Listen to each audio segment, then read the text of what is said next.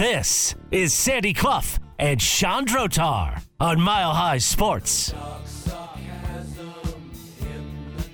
Broncos are in the make or break part of their season. Joining us to talk about it from the Denver Gazette is Chris Tomasson. You can follow him on social at Chris Tomasson. That's T O M A S S O N. And of course, on the Denver Gazette. Uh, Chris, thank you for joining us. An interesting week for the Broncos. Obviously, they have to win out and get a little bit lucky. They can't worry about the getting lucky part. But I, I want to start with the idea the defense uh, needs to find a way to bounce back. They give up five touchdown passes to Jared Goff. A lot of them on, in fact, all five of them on routes to cut inward. Kareem Jackson can return now, but at this point, seems to not be sure if he's going to be activated at all. I think that PJ Locke has taken the starting role. Is this because Jackson is no longer a starter and at his age, not likely to play special teams?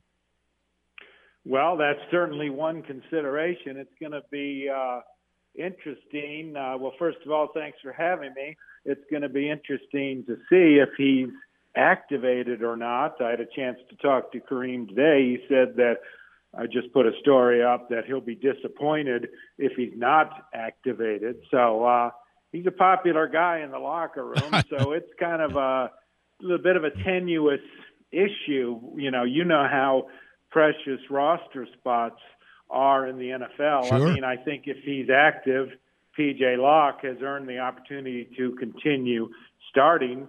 And uh, if Kareem Jackson is active and Locke goes through the whole game, he might just be standing there the entire sidelines. But if you don't activate him, I mean, PJ has been injury prone, and if he goes out and all of a sudden you've got Turner Yell in there yes. who's had his ups and downs, you're thinking, darn, I wish we would activate him. So it's an interesting decision, but Kareem said today he definitely, you know, will be ready. He called it riding a bike, you know, missing four weeks give him a day or two, and he's uh, rearing to go. So we'll find out if it happens or not. Well, he came off the last suspension against Cleveland, and though he, during that game, earned his second suspension of the year, he did play the entire game, I believe, 100% of the snaps.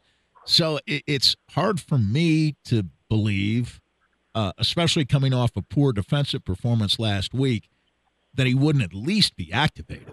Uh, he well, might not play 100 percent of the snaps. Game, he, he, returned from. Oh, I'm sorry, Minnesota game. Minnesota. Minnesota. It was the Minnesota game where he hit Dobbs and got the, the, first, suspension. It was basically his first play back. His but, first you know, play back. Yes, yes, but in that game for the entire game. Yeah, he played every snap. I I, I misspoke. It, it, you're right. It was Minnesota. Right. It was Minnesota. Right.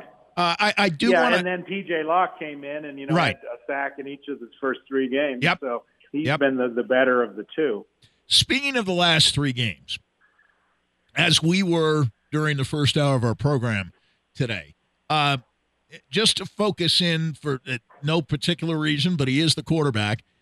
Russell Wilson from week seven through week 12 completed 71% of his passes, eight touchdowns, no interceptions, lost two fumbles, but still had a 109.5 uh, passer rating that ranked fifth in the NFL during that period. He was 10th in expected points added per dropback during that stretch. Uh, not all pro numbers, but it seemed that the offense was moving along. The Broncos ranked 14th in offensive EPA per play during that win streak, compared with number 22 ranking during all the other weeks of the season. But in the last three games, he's turned the ball over five times with four interceptions and one lost fumble. And he has thrown four touchdown passes, completing only 59.3% of his throws, uh, posting only a 76.9 passer rating as opposed to 109.5 during the winning streak. I say all that, but does it even matter this week?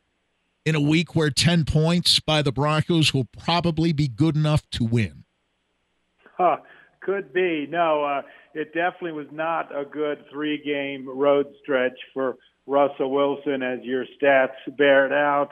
And it also should be noted that uh, he did some stat padding after they were uh, well behind in the Detroit game. So the stats You're right about that. even be worse. You're right about that. But uh, yeah, I mean, now uh, is Russell Wilson's chance. I mean, everybody's debating is he going to be back next year or not? Sure. Well, he's got three games to close the season. Uh, three games, all winnable. I mean, they'll definitely be strong favorites in the next two games. We'll have to see how the Raider game shakes out. They'll be strong favorites, and the bottom line is they're seven and seven. They're obviously disappointed at losing two of the last three, but if somebody had said when they were one and five, you'll be seven and seven after 14, They'd they have would have taken taken it in half a second. Yep. So this is Russell Wilson's chance now in the last three games to prove he's worthy of coming back next season. Is it also potentially? We've talked about, you know, we know about the uh, at least perception that there might be some rifts in the relationship between the two. Obviously, it doesn't really matter because winning helps both. But Russell Wilson could also be looking at the last three weeks as an audition for his next team. Yeah, there's no doubt. I mean, uh, Sean Payton, I think, yells at everybody. They just happened to be caught on uh, camera there in that particular moment. You know, the the kind of the ridiculous thing is the explanation where Sean Payton said he's mad at the, yeah, where yes. he's mad at the penalty. Well, Yeah. uh, Right, You so know, you yell at the quarterback. deals that Everybody does. He, he, yeah, he probably would have preferred yelling at the referee, but Wilson was the nearest guy, so he just yelled at him. So uh, yeah, no, I I agree. Uh, I was talking to somebody the other day. I mean, he's got a thirty-seven million dollar due fifth day of the new league year, and it would just seem 25. to me, it would just seem to me that I mean, how much is he going to make in the open market? You know, if he's a free agent, twenty million. Right. So Right. that that's a difference of 17 million. If I'm Russell Wilson, I try to work out a team friendly deal moving forward if they want to keep him because if he just is stubborn and says cut me, well, he's lost 37 million and he gets 20 back, that's minus 17. So uh, we'll have to see how it all plays out. Your impressions of the game in Detroit was it just uh, a matter of being a bad stylistic matchup for Denver, uh, as was the Miami game earlier this year? Miami and Detroit might be the two fastest teams Denver has played this year, and the combined scores of the two games reflect that extreme imbalance. Or rather than being just a slower team, relatively unathletic, was it just a matter of playing a third road game in 13 days and they were just tired?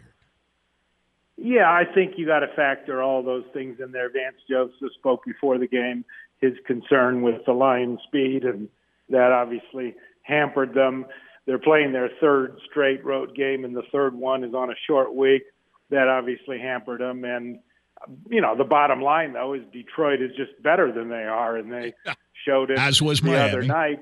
And and I think the Lions too, after having uh, stumbled a bit, they uh, were determined. They were coming back in front of their home folks for the first time in a while and coming off a bad loss, and they were utterly focused. I mean, they've been a bit up and down at times, but uh, they were the Lions team that a lot of people have been raving about this year. We're talking with Chris Tomasson of the Denver Gazette, and, and Chris, as we this offense tries to find a way to consistently score points. One of the challenges, I think, when you look at it, we did before you came on, is the running game. The Broncos' yards per carry is low. Russell Wilson is their leader in touchdowns. Uh, he's only a couple yards away from being their second leading rusher, and you're talking about a 35 year old quarterback. Is there a way to get more consistent performance on the ground? Or is this just kind of what the Broncos are at this point when you're looking at these final three games of the season? They're simply not an effective power running team, which is odd because Sean Payton said specifically that's what they wanted to become. Well, the man's name is Samaje Perine, and uh, it's just kind of odd. He had that real nice game against Cleveland, and Yes. then uh, barely carried the ball Right. after it. I mean, I mean, we've been wondering about those things all season. You know, Marvin Mims disappearing, et cetera.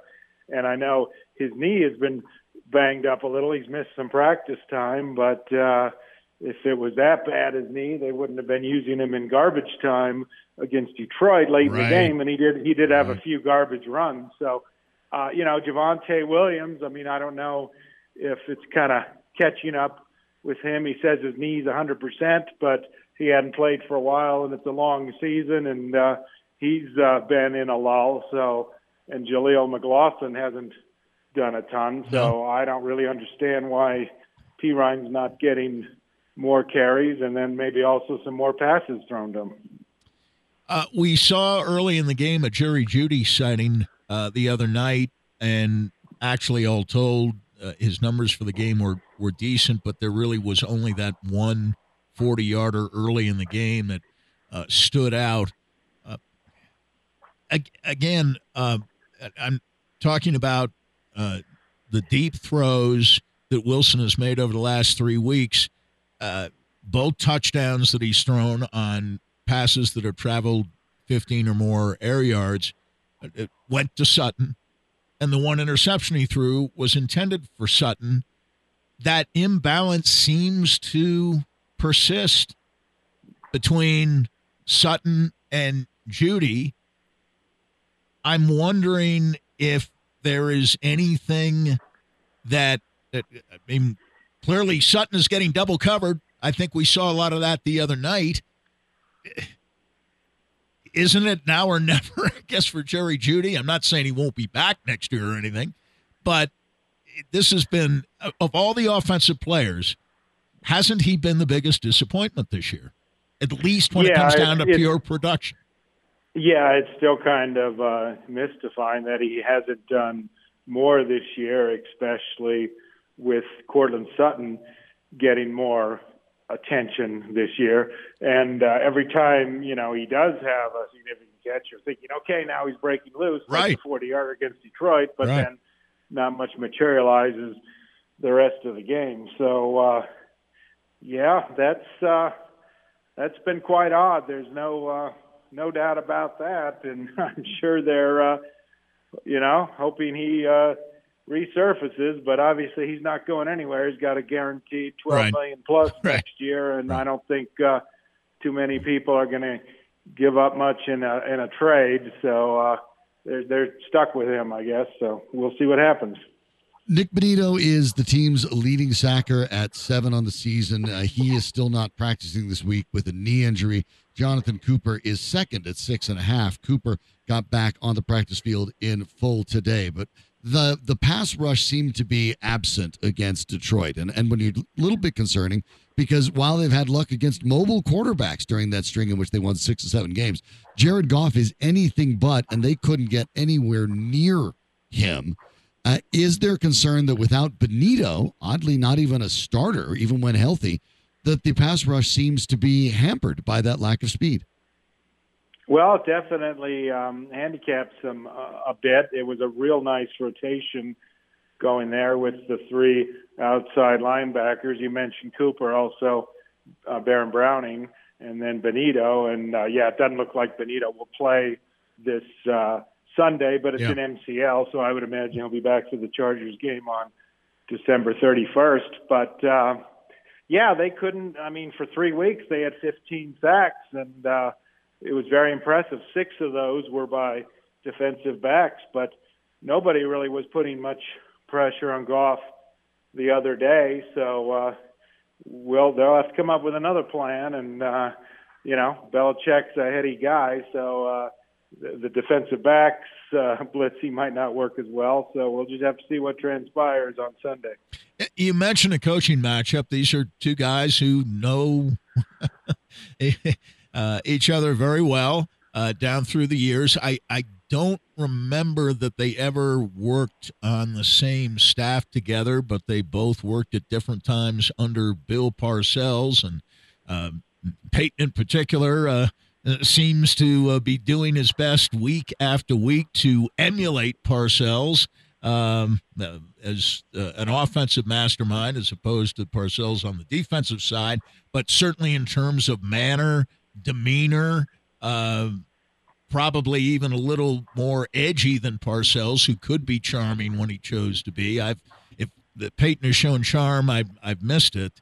Uh, but in terms of this this coaching matchup, it's an interesting situation because uh, Payton is, if not the most secure coach in the league, among the most secure, and the legendary Bill Belichick uh, is operating in an atmosphere, whether he chooses to uh, react to it or not, uh, in which everybody assumes he'll be gone at the end of the year. Uh, it, it creates kind of an odd dynamic for this game, doesn't it? And and especially with the idea that the New England Patriots don't have any star players. It's Bill Belichick. He's the only story around the Patriots right now, and that story is based on whether arguably the greatest coach of all time will walk away with maybe a shove in the back at the end of the season. Yeah, it's very interesting. And uh, it's kind of interesting if Bill Belichick was yelling at his quarterback, everybody would probably just shrug and go, "Huh, that's Bill." So, uh, but he's another... never really done that. I mean, that's that's the thing. I mean, he does it, he did, did it during practice, but he's never really done that during the game. But I, I guess what I'm saying is, Andy Reid quite noticeably refused to even give the appearance of running up the score against Bill Belichick last week. And it would seem that Sean Payton has the same kind of regard for Belichick as Andy Reid does. Well, I'm sure they'd love to be in that situation where they have to think about whether they run up the score. And it was interesting that Dan Campbell, though, uh, and is super tight with Sean Payton. Yeah, he looked to be running up the score a little he bit. That, didn't that last stop. Touchdown. He didn't stop so, trying to score. You're right. Yeah, so no, it'll be interesting, but uh, I would imagine Sean Payton's not. You know, he often leans on Bill Parcells for advice, but uh, Parcells, with his uh, relationship with Belichick as well, is probably not dispensing any advice to anybody. Maybe not week, a lot this but, week. Uh, yeah. Yeah, he's worried about his horses. Uh, yeah, that's right. So that's right. Uh, no, it's uh, it's kind of uh, interesting, and uh, I'm I'm actually writing a, a story about uh, it's going to come out in a few days uh, about Bill Belichick when he was a Broncos assistant in 1978. He so, loves uh, to talk about that, actually, doesn't he? He, yeah, he really he, enjoys uh, talking about that out time. special teams and defense, and then he Yeah. kind of got his big break because the Giants hired him the next year, and he ended Exactly. up being there for 12 years Yep. and becoming, you know, a defensive genius, and then going on to head coaching. So, uh, yeah, it's going to be interesting. Could be Bill Belichick's last uh, appearance in Denver. Wow. Well, we'll- I we'll hadn't see if it thought of that, out. but you could very well be right unless he's coaching the Chargers. right, right, exactly. Uh, Chris, thank you so much. Uh, always good to talk to you. You know, have a wonderful uh, week, a wonderful holiday weekend, and hopefully we'll have a chance to talk about a, a Broncos victory as they try to make a playoff run for the first time since they were winning Super Bowl 50. Appreciate it. All right. Happy holidays to you guys. All right, thanks, Thanks, Chris, Chris. Tomasson. Uh, said give him a follow over at Chris Tomasson. That's T O M A S S O N. Over at the Denver Gazette. Check out the story. He has that story on Kareem Jackson that I asked him about, and he told Yeah. you what's coming up next. So make sure you give it a peek. Over in college football, of course, the uh, the portal is open. Early signing days Yeah. upon us. All sorts of stuff are happening, and NIL has essentially turned college football recruiting into free agency. Uh, the Colorado Buffaloes are at the center of it, and over in Fort Collins, uh, Jay Norvell has some comments that uh, appear to be inflammatory at the same time. Also seems like he's exactly right because it's pretty obvious. We'll hear from the coach next on Mile High Sports.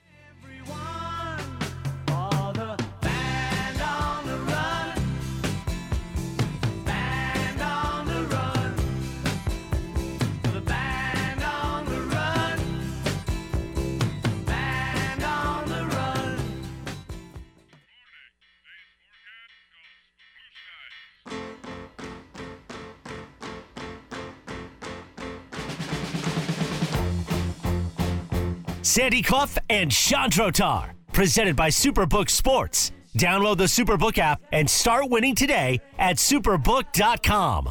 Here's Sean and Sandy. The college football world is, of course, uh, an interesting one. Uh, conferences are falling apart. New conferences are being assembled. People don't know where they're playing. Players are transferring.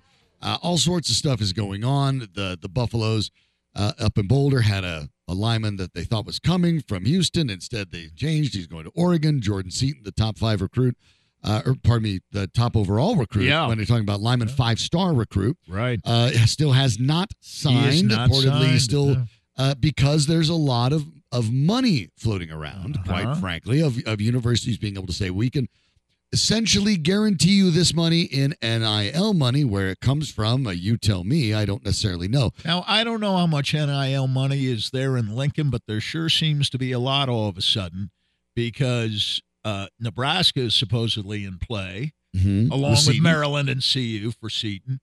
And they've A late gotten addition, some by the way. steals Mhm. that uh, involve players who were supposed to go somewhere else and all of a sudden aren't going to Ohio State anymore. They're going to Nebraska. Really? so uh, Matt Rhule may be getting some help. Uh, but the thing that has really uh, jumped out at me around here is how well CSU seems to have done. And what was I reading today? 19 commitments. Um, and they were ranked, I believe, number 70 by ESPN in their top 75 schools on on the recruiting, ahead of Boise State and ahead of San Diego State. By the way, and they got a quarterback uh, who come in next year as a freshman. I mean, like they need one with Fowler-Nicolosi I- having I his like whole career in front Fowler of him. But yeah. But this guy, maybe a guy you groom for a year or two, and then you open up the competition and see what happens. But they got some wide receiving talent coming in. They did very, very well considering their conference. And to hear and- Norvell talk, it's not easy to do. The No, landscape with the money no, moving no. around. Some here, here's the problem. It's one of my favorite things we hear at times uh, at the, the NFL calendar, right? You hear with the legal tampering period, which always Yeah, cracks me up because if, if it was legal, Mhm. then it's by definition not tampering, Right. and if it's tampering, it It- can't it be can't be legal. legal. But Right. anyway, Well, that's the word he used, though, yesterday when he was talking. He said the way we build football teams to win is being challenged by the transfer portal and NIL. This is uh, something he said yesterday as the Rams uh, were uh, reacting to the first day of college football's early signing period. And yeah, that's the right number 19 commitments, apparently. But he went on to say, but something has to be done. If a school tampers with players on somebody else's roster, they should get fined. They should be docked scholarships. Right now, people are breaking the rules and buying their way. I'm not a, sure that they're breaking rules that don't exist. right, Uh, that's the thing. They're aren't breaking the rules, right? Uh, but uh, Are they anyway, buying their way? You said. bet but, they but are. he said, but they're buying their way out of it. Look what's happened all over. And I'm just at that point, I'm reading a quote and I'm waiting. Uh, is he going to take a shot at CU? But no. Look at Arizona State, says Jay Norvell. Um, Tennessee, Michigan. Nobody gets penalized for breaking the rules, so it's very frustrating. And as Sean Keeler points out, uh, poaching accusations aside, it has been a pretty good fortnight for the Rams, even with the fallout uh, from uh, a certain reality show that dropped earlier this month. Uh, you know, they, they they they have ranked, and I always am skeptical of these rankings, right? Sure, right. But it's the number one recruiting class in the Mountain West by 247sports.com. I mean, I, I. I think I think when you look at when you look at what the the Rams did, they finished well, and of course, in look, th- this is the value, and uh, I I get it for for some Rams fans, and I don't I don't see it as a negative. I mean, I I I think see it as a positive. The attention that Deion Sanders brought to Colorado raised the profile of the state. The Buffs and Rams game, despite finishing at over at later than 2 a.m. in the East Coast, was the most watched night game in ESPN college football history. These two programs on the national And it would not have been were had invisible. CSU not been competitive they were that night. invisible, and CSU and Latin the year were invisible. CSU brought their A game, could have and maybe should have won. Regardless, they put on a great show, and obviously, kids who were maybe watching and looking at Colorado, they're also looking at Colorado State and thinking, "Hey, okay, this is now an option. This is why it's valuable because at the peak in in the '90s and in the early 2000s with these schools." Both of them sort of rose and, fu- and fell simultaneously because this game was so important and valuable and visible on a national level. People knew what the Rocky Mountain Showdown was outside of Colorado. It was one of those games you wanted to watch, like a Georgia Georgia Tech, you, like a Texas Oklahoma. You wanted to watch these games, and it helped, and it helped obviously again. And up in Boulder, it's interesting because again, heavy on the transfer portal, 16 players through the transfer Yeah, portal yeah. so far. They did well with the transfer. portal. Only five high school players. Danny Bailey uh, sporting a CU gear is uh, Danny Bailey can usually be found either in Nuggets or Buffaloes gear, so Yes. uh, uh, always good there. But Danny and I were talking prior to the show, and look at this point, and it's early signing day. I get it, and if you go look at the the reporting again from the ratings right now, the Buffaloes are 98th in in the the 24 seven ratings, but their average commitment uh, level is actually the highest in the Big 12. But that concerns me, and I think it should concern Buffaloes fans, because with the next year, to an extent, I don't think it's going to be gone because I think Shedeur Sanders and Travis Hunter are both Heisman candidates. But the hype and the excitement surrounding the Buffaloes next year won't be about just Deion Sanders' presence. They will have to win to continue to get the attention. And given the spotlight, given the fact that I think the excitement around the Buffs kind of gave them a pass to the fact that they kind of crash landed at the end of the year, and you still didn't land more than five high school students, you couldn't impress five more than five 18 year old kids. That seems almost impossible. So, what that tells me is either they're atrocious at recruiting, which I kind of doubt because the transfer portal's been good, or they're not weighing it properly and don't think it's all that important. And that's a concern on two fronts because you have to find a way to establish a program that can be built year in and year out. You have to Sure. recruit new guys. It can't all be transfers, it won't work. And it does call into question if Sanders is only worried about transfer to win right now and not worried about high school and creating the next wave of players how long is he really interested in staying at Colorado? And those questions are going to come up more and more if they don't start adding high school prospects. Ari Wasserman of The Athletic had a terrific uh, piece today on what is going on nationally with recruiting. And he did make mention of Colorado, and here's what he wrote. As you mentioned, Colorado signed five high school players Wednesday, two of whom were big time targets the receiver, Miller, number 65 overall, and a so called athlete who's Right. probably going to be a receiver in uh, uh, McKell. and of course, you know, if they, overall. if they land Seaton, that changes things too. But he's still only one Okay, guy. Okay, but th- this is the point here. Five players? What is Sanders doing in Boulder?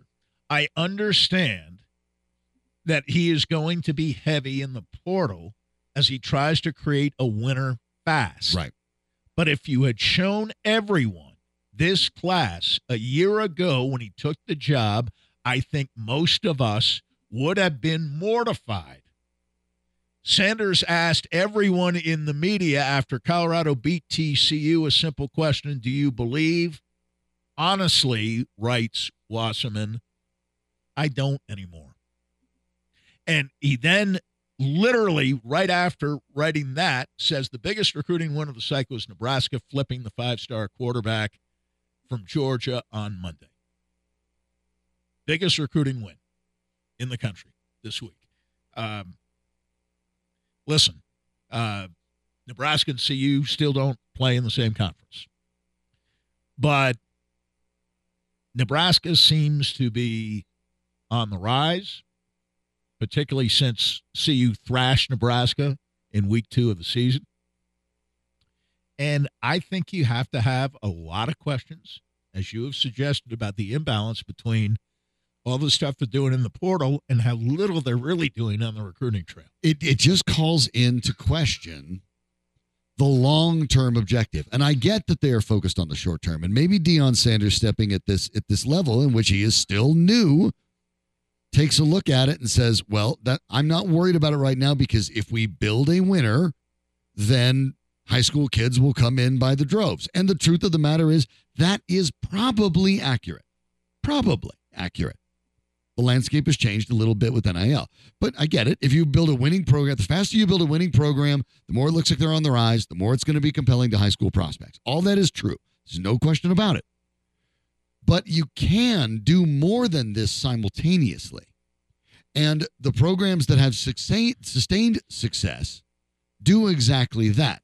For the first year, bringing in most of the players from the transfer portal, I think was a one off that we're not going to see duplicated maybe ever again because of the impact and the fame of the coach. Deion Sanders can never do it again.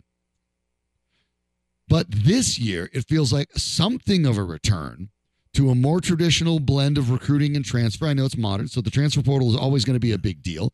And uh, and uh, and the smart schools are look. Oregon was a contender. Go along the top. They're using the portal too. So oh, it's not sure. as if uh, what what you no, saw last year was unusual at Boulder. What you're seeing it's now, like free agency right, and making trades exactly and drafting. You got to use all the tools. And what you're seeing now makes perfect sense that there's the portal being used. But the, the programs that have sustained success right. are also building the next wave of their players. And at this point, it looks to me, from the outside yeah. looking in, admittedly, as if the Buffs are so concerned about getting immediate help through the transfer portal to get more wins next year and get to a bowl game that they are not spending the time on the high school kids. Well, that's what Wasserman's written about I, too. I highly can suspect. You, can you imagine or envision Deion Sanders running around some high school hallway in Georgia? pursuing it's, a player, harder to. and I can't. And it's again, we may, and Wasserman allows for this, and I have to point to the physical condition of Deion Sanders that may not allow him to be quite as active right. Uh, out there in recruiting as some other coaches are. But you see yeah, but Saban, you see, and I understand Lincoln Riley's Zoom, had some problems. FaceTime, but you Lincoln, got phones. Lincoln Riley is all over the place. Nick Saban is all over the place. Kirby Smart is all over the place. Uh, uh, uh Dabo Swinney, who doesn't use the portal. And doesn't like NIL. Right. Doesn't, doesn't like NIL, At doesn't all. use the portal. It's been pretty clear about that. He's everywhere. Now, I have some reservations about Swinney. I know he had some good years at Clemson. They uh, seem to have tapered off, but I'm I'm just saying there has to be. I, I mean, the Swinney way is all recruiting and no portal, and Deion seems heavily geared to the portal as opposed to recruiting, uh, just in terms of volume. Uh, I thought the big story of the week, though, around here had nothing to do with recruiting, nothing to do with the transfer portal, and presumably not very much to do with NIL money, although that, I guess, could be a possibility. Tory Horton announced yeah. that he's not turning pro. What? And he'll be coming a back coup. in 2024. What a coup for the Rams. That's that that, that might be the Quite That's frankly, the big story at, of the week. At, I yeah, thought. at least until that, something happens. That he's Seaton. coming back because they've recruited this great receiver from That's the biggest uh, story. Uh, Southern California, right? And Jordan a, and a, Ross. A new year in Norvell's air raid system with Fowler and Nicolosi. Uh, I, we talked about Travis Hunter and Shedeur Sanders. Tory Horton might be a dark horse. I, he's not going to get the attention for Heisman simply because of the, the CSU's turned out quite a few good receivers in recent years. Winner I'm telling you, he has a shot. Tory Horton could win the Biletnikoff. Yeah, absolutely. I could. could see it. Well, you can win a trip to the biggest football game of the year, courtesy of Superbook Sports. Superbook will fly you and a friend to Las Vegas for February's championship game. They'll also give you two tickets to the game and a three night hotel stay. That's easy. If you win, it's not hard to even sign up. All you have to do, place a $25 same game parlay between now and January 7th you're automatically entered to win. You don't have to click anything or do anything. Just place the bet. So wager and win a super trip to Las Vegas courtesy of Superbook Sports. Visit superbook.com for terms and conditions. Gambling problem? Call 1-800-GAMBLER. Tonight, Sandy, here it is, December 21st. The Wobegon Ottawa Senators are coming to town. With and a new coach. And the Avalanche find themselves in what might be their most important statement game of the year. Are they going to step up. We'll talk about it next on Mile High Sports.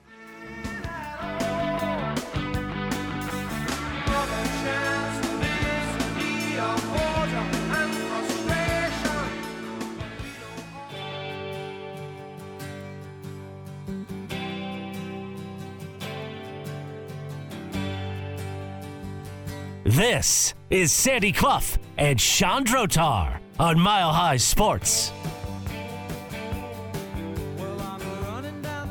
The Ottawa Senators come into town tonight to play the Colorado Avalanche. The Senators, the worst team in the Eastern Conference, 11 and 16, 22 points on the season. Uh, that is the really third worst team in the entire league because the Blackhawks and the Sharks are tied for the worst at 21.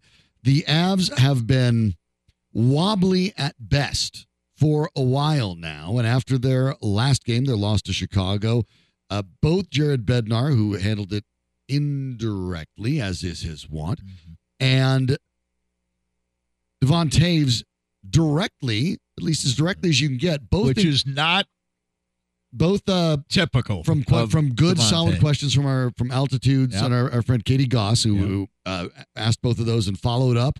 I really did the great thing when it talks to when you're talking about reporting post game and she asked the right questions and she got revealing answers. But uh, the Avalanche are not right, Sandy, and they they right now there's some frustration that's bubbling over. There is the idea Devon Toews brought up the idea that some guys are think they're playing well and they're not. A lot of this has to do we've we've talked about it before with in sports at times in a long season you have to get your head right. Yes. And I thought Devon Toews, in the 2-minute conversation he had after the game uh, the other night kind of crystallized that it, it, he needed to see some of these Avs do a checkup from the neck up. And that's what Dr. Rick Perea is all about, especially on Wellness Wednesdays, which uh, Dr. Perea appears with us. What if you missed it yesterday? Great stuff on Sean Payton. Great stuff mm. on Payton yesterday. Absolutely outstanding stuff on uh, Payton, who might need a checkup from the neck up himself from uh, uh Dr. Rick Perea. Uh, the former psychologist of the world champion Denver Broncos, the Colorado Rockies, and current world champion Denver Nuggets. Dr. P also helps middle and high school performers to reach peak levels. So whether you're an everyday performer at work, at play, or at school, call Dr. P today at 720 287 0933. That's 720 287 0933. Or look him up at Dr. P at Think One Number Four you.org. That's think1foryou.org. And I really think that was the point that Toews was trying to make, especially when he said some guys think they're playing well, but they're really they're not. not. And that's a, that's a deal from the neck up. And I think tonight's game is a game from the neck up because they're better the than Ottawa the Senators, Senators across the board. Are arguably the worst team at the present time in the National Hockey League with only 11 wins in 27 games. This is one of those games the Avs are back at home. There's obviously some internal struggles. There's obviously some guys not seeing eye to eye. It's not as if the locker room is unhealthy. There's no spats, nothing like that. But guys don't see eye to eye. We talked a little bit about some players that that we, we could see in the way they've played this season where there's inconsistency. One we talked about in previous weeks, Tomas Tatar has already been dealt. Uh, we talked a bit about Bowen Byram ye- uh, yesterday and how he has found himself in a spot where he just doesn't really look like the guy he was. For the Avalanche tonight, the idea, and, and I'll, I'll just give you for the purposes of, of getting, getting this here on the money line tonight, uh, when you're looking at betting from Caesars, the Avs are minus 175. That's just yeah. a win flat out. Right. For a team with the Avalanche's caliber, compared to a Senators team on the road, that's not very favored. You think it'd be minus 225, minus 250. 40 to 50, minus 175, which tells you that the people who look at this kind of stuff and they don't build those big billion dollar casinos in Vegas by accident can see that stuff is wrong with the Avalanche and they're concerned too. This feels like a game, Sandy, that if the Avs don't win this like four to one or something, the situation is going to get worse before it gets better. Yeah. I- and it's the same story. Uh, we Jared Bednar said a, a broken record, right? Broken record that it takes him a while sometimes to get engaged, and against bad teams, just bury him. Just bury him in the first 10, 15 minutes of the game. Just bury him. And the first line is fine. The first line is giving them peak performance virtually every night. MacKinnon centering for Nichushkin and Rantanen. And Yet the other three lines were at best unsteady the other night. And the defense pairings are mixed up a little bit with Makar out of the lineup, and obviously Girard not there, but that's been an absence that uh, they felt for a while, And, and, they, have and known I and been able to prepare Malinski for. has been Malinski's been, fine. a borderline revelation. I think he has been excellent, uh, but he is playing with Byram, and if anything, Byram's dragging the tandem down, not Malinski, and uh, they need more from Byram.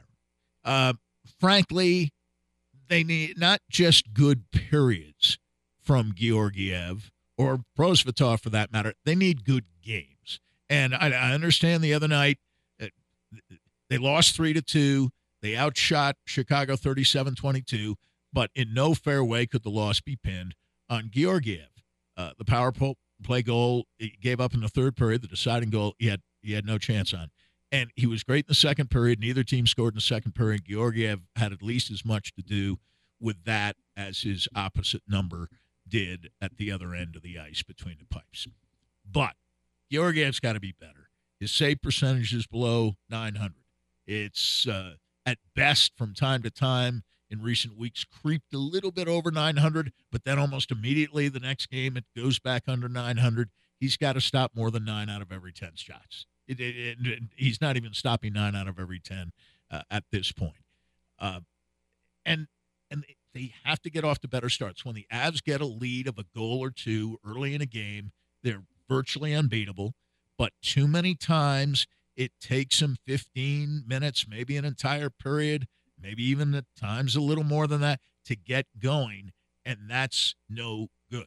They've had one game this year where they overcame a 3 nothing deficit and won 6 to 3, and that was in Dallas. And that looks like an outlier to me. And the bottom line is that among the six top teams right now in the Western Conference, the first, second, and third place teams in the Central, and the Avs are third right now, and the top three teams, Vegas, Vancouver, and the Kings in the Pacific, the Avs have the lowest point percentage of the six by a lot. Uh, Vegas has the highest percentage at seven and uh, seven twelve. The Avs are at six twenty five at the bottom among those six teams. And you look at the 12 teams that are first, second, third in each of the four divisions, six of them are red hot right now, and six, including the Avalanche, are kind of stumbling along. Well, Vegas doesn't have its two top goaltenders. The Avs don't have that excuse. They've missed Makar for a few games, but I remember a time when Makar could miss a lot of games as recently as last year, and the Avs were very, very good without Makar. Not that they don't miss him, but they found ways to win. Even last year, with more injuries than they've had this year, more injuries than they've had this year so far. They have to be better, and the opportunity to be better is there. Uh, they've got Ottawa tonight. They've got a home and home with Arizona coming up. They've got a game with St. Louis. The Blues just fired Craig Berube. I keep waiting for that stretch of 10 games where they reel off eight or nine wins, and we have not seen it. Morning skate today. Jared Bednar was asked about the details uh, from Devon Toews as well. And, and here's what he said. I think that was a little frustration on Devon's part, but I think he's not wrong. He's not wrong, right? We see it. We have to commit to the detail of our system, what's required from the work ethic, competitive standpoint within that system. Some of our decision making is not where it needs to be, and especially at this time of year, teams are starting to tighten up and get better at what they're doing, and we've taken a step backwards over the last games. We have to fix it. We've had a handful of meetings, we've discussed things, but now it's time for action. That's Bednar today. Good, Excellent. Good news coming Excellent. on the on the Girard front as well. Girard uh, will returns to the Avalanche. Uh, he returned today. That does not mean he's playing. Oh no. Because now he is considered basically it's kind of like an injury. Oh but, sure. But he's gone through the, the the program and feels well enough. The players' assistance program feels well enough to get back. So uh, Girard now will be back with the team. We'll find out when he gets back on the ice. Bednar said specifically we got updates on the way things were going. They went well. We're excited to have him back. A big part of our team, and sooner we can get him up and ready to join our team, the better off we're going to be. I, I wonder who's going to sit though. I, I imagine it'll be Caleb Jones. I don't think it should be Malinski, and I don't even think it really should be Caleb Jones either because he's played well. But obviously, well. You but know, you gotta you gotta move somebody out. It's it's not Manson. It's back. not it's not Toews for sure. Well, no. You know, and I, and it's not even Byram. It's not Byram. Yeah, I mean Malinski and Jones are the guys that they called up, and it's probably Jones. But it'll be interesting to see how quickly that comes along too. I wouldn't expect it to be Well, you know what this I do, weekend, but especially with Makar out, I'd play Girard with Toews, With Toews. and I'd play where they, Byram where with they had outstanding with those two pairings when Makar was out, both had outstanding success. When That's they- why when they it were so happen. good without They were- Makar last year. Right. Because Toews brought the best out in Girard. Right. Girard was a different player playing with Toews than he had been playing with anybody else, including Byram. And And obviously, Byram's when better Makar is with healthy, Manson. you do not mess up the best defensive pairing in the league. But without Makar, no, without Makar. I'm it saying. does make And- sense, and it was very good. It was very And good. here, here's the other point. point, and I'm assuming Makar is said to be day to day, but won't play tonight. Uh, but they have said he will not play until he's pain free. right, Well, pain free. This lingering the term. injury, uh, we we can't have it continue. Uh, the the pain can't persist. We've got to leave him enough time to fully heal. He'll come back when he is as close to 100% as you can possibly be, and it's certainly pain free. They're not going to play him at 85, 90%. They're just not. It's too early in the season to do that. You want him late and you want him for the playoffs. Uh, and I'm sorry, it's no excuse. It- it- it- because he hasn't played, they couldn't beat the Blackhawks? right. Are you kidding me? Right. That's the problem. They have to find a way to get it done. Tonight's a statement game for the Avs, whether they realize it or not. We'll certainly talk about it tomorrow, but it will be a football Friday. The Broncos will be taking on the Patriots in a win, or you don't really get to go home because you do have to play the other two last games. But you'd be playing out the string. It's win or forget about the playoffs. We'll break it all down. Thanks to all of you for listening, whether it was FM, HD, you went to milehighsports.com, streamed it, in which case, hi, I'm waving at you right now, or the Mile High Sports app, in which you get all of those things all at once in your pocket and on demand whenever you want them. Thanks to Danny Bailey in the booth. He's the guy that makes everything work. Sandy Clough on my left, of course. Always terrific to work with Sandy, and we'll be back at it tomorrow in just about 22 hours. But you don't have to go anywhere because you're already in the right spot. Sean Drotar, this is Mile High Sports.